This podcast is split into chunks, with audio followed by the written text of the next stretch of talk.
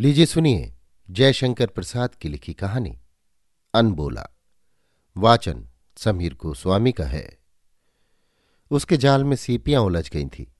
जगैया से उसने कहा, इसे फैलाती हूँ, तू सुलझा दे। जगैया ने कहा, मैं क्या तेरा नौकर हूँ? कामैया ने तिनक कर अपने खेलने का छोटा सा जाल और भी बटोर लिया। समुद्र तट के छोटे से होटल के पास की गली से अपनी झोपड़ी की ओर चली गई। जगैया उस अनखाने का सुख लेता सा गुनगुना कर गाता हुआ, अपनी खजूर की टोपी और भी तिरछी करके, संध्या की शीतल बालिका को पैरों से उछालने लगा। दूसरे दिन जब समुद्र में स्नान करने के लिए यात्री लोग आ गए थे, सिंदूर पिंड सा सूर्य समुद्र के नील जल में स्नान कर प्राची के आकाश में ऊपर उठ रहा था। तब कामैया अपने पिता के साथ धीवरों के झुंड में खड़ी थी। उसके पिता की नावें समुद्र की लहरों पर उछल रही थी। महाजाल पड़ा था। उसे बहुत से धीवर मिलकर खींच रहे थे। जगैया ने आकर कामैया की पीठ में उंगली गोद दी। कामैया कुछ खिसक कर दूर जा खड़ी हुई। उसने जगैया की ओर देखा भी नहीं। जगैया को केवल माँ थी। वो कामैया के पिता के यहाँ लगी लिपटी रहती, अपना पेट पालती थी। वो बैत की दोरी लिए वहीं खड़ी रही। कामैया की मछलियाँ ले जाकर बाज़ार में बेचना उसी का काम था। जगैया नटखट था। वो अपनी माँ को वहीं देखकर और हट गया, किंतु कामैया की ओर देखकर उसने मन ही मन कहा अच्छा महाजाल खींच कर आया। कुछ तो मछलियाँ थी ही, पर उसमें एक भीषण समुद्री बाघ भी था। दर्शकों के झुंड जुट पड़े। कामैया के पिता से कहा गया उसे जाल में से निकालने के लिए, जिसमें प्रकृति की उस भीषण कारीगरी को लोग भली भांति देख सके। लोभ संवरण न करके उसने समुद्री बाघ को जाल से निकाला। एक खूंटे से उसकी पूंछ बाँध दी गई। जगैया की माँ अपना काम करने की धुन में जाल में मछलियाँ पकड़कर दौरी में रख रही थी। समुद्री बाघ बालू की विस्तृत बेला में एक बार उछला। जगैया की माता का हाथ उसके मुँह में चला गया। कोलाहल मचा, पर बेकार। बेचारी का एक हाथ वो चबा गया। दर्शक लोग चले गए।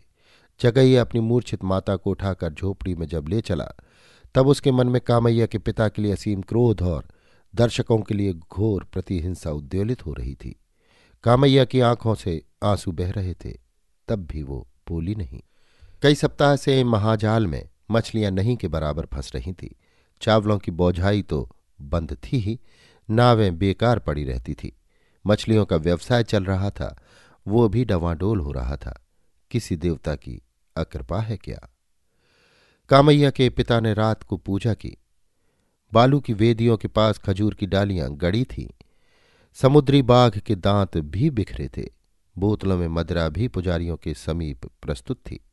रात में समुद्र देवता की पूजा आरंभ हुई। जगैया दूर जहाँ तक समुद्र की लहरें आकर लौट जाती हैं, वहीं बैठा हुआ चुपचाप उस अनंत जलराशि की ओर देख रहा था और मन में सोच रहा था, क्यों मेरे पास एक नाव न रही? मैं कितनी मछलियाँ पकड़ता। आह, फिर मेरी माता को इतना कष्ट क्यों होता? अरे, वो तो मर रही है। मेरे लिए इसी अंधकार सा दारिद्र छोड़कर। तब भी देखें भाग्य देवता क्या करते हैं? इसी रगैया की मजूरी करने से तो वो मर रही है। उसके क्रोध का उद्देक समुद्र सा गर्जन करने लगा। पूजा समाप्त करके मदरा ऋण नेत्रों से घूरते हुए पुजारी ने कहा, रगैया, तुम अपना भला चाहते हो? तो जगैया के कुटुंब से कोई संबंध न रखना, समझा ना? उधर जगैया का क्रोध अपनी सीमा पार कर रहा था। उसकी इच्छा होती थी कि रगैया का गला घोट दे, किंतु वो था निर्बल बालक। उसके सामने जैसे लहरें लौट जाती थी, उसी तरह उसका क्रोध मूर्छित होकर गिरता सा प्रत्यावर्तन करने लगा। वो दूर ही दूर अंधकार में झोपड़ी की ओर लौट रहा था। सहसा किसी का कठोर हाथ उसके कंधे पर पड़ा। उसने चौंक कर कहा कौन? मदरा विवल कंठ से रगैया ने कहा, तुम मेरे घर कल से ना आना। जगैया वहीं बैठ गया। वो फूट फूट कर रोना चाहता था, परंतु अंधकार उसका गला घोंट रहा था। दारुण शोभ और निराशा उसके क्रोध को उत्तेजित करती रही। उसे अपनी माता के तत्काल न मर जाने पर झुंझलाहट सी हो रही थी। समीर अधिक शीतल हो चला।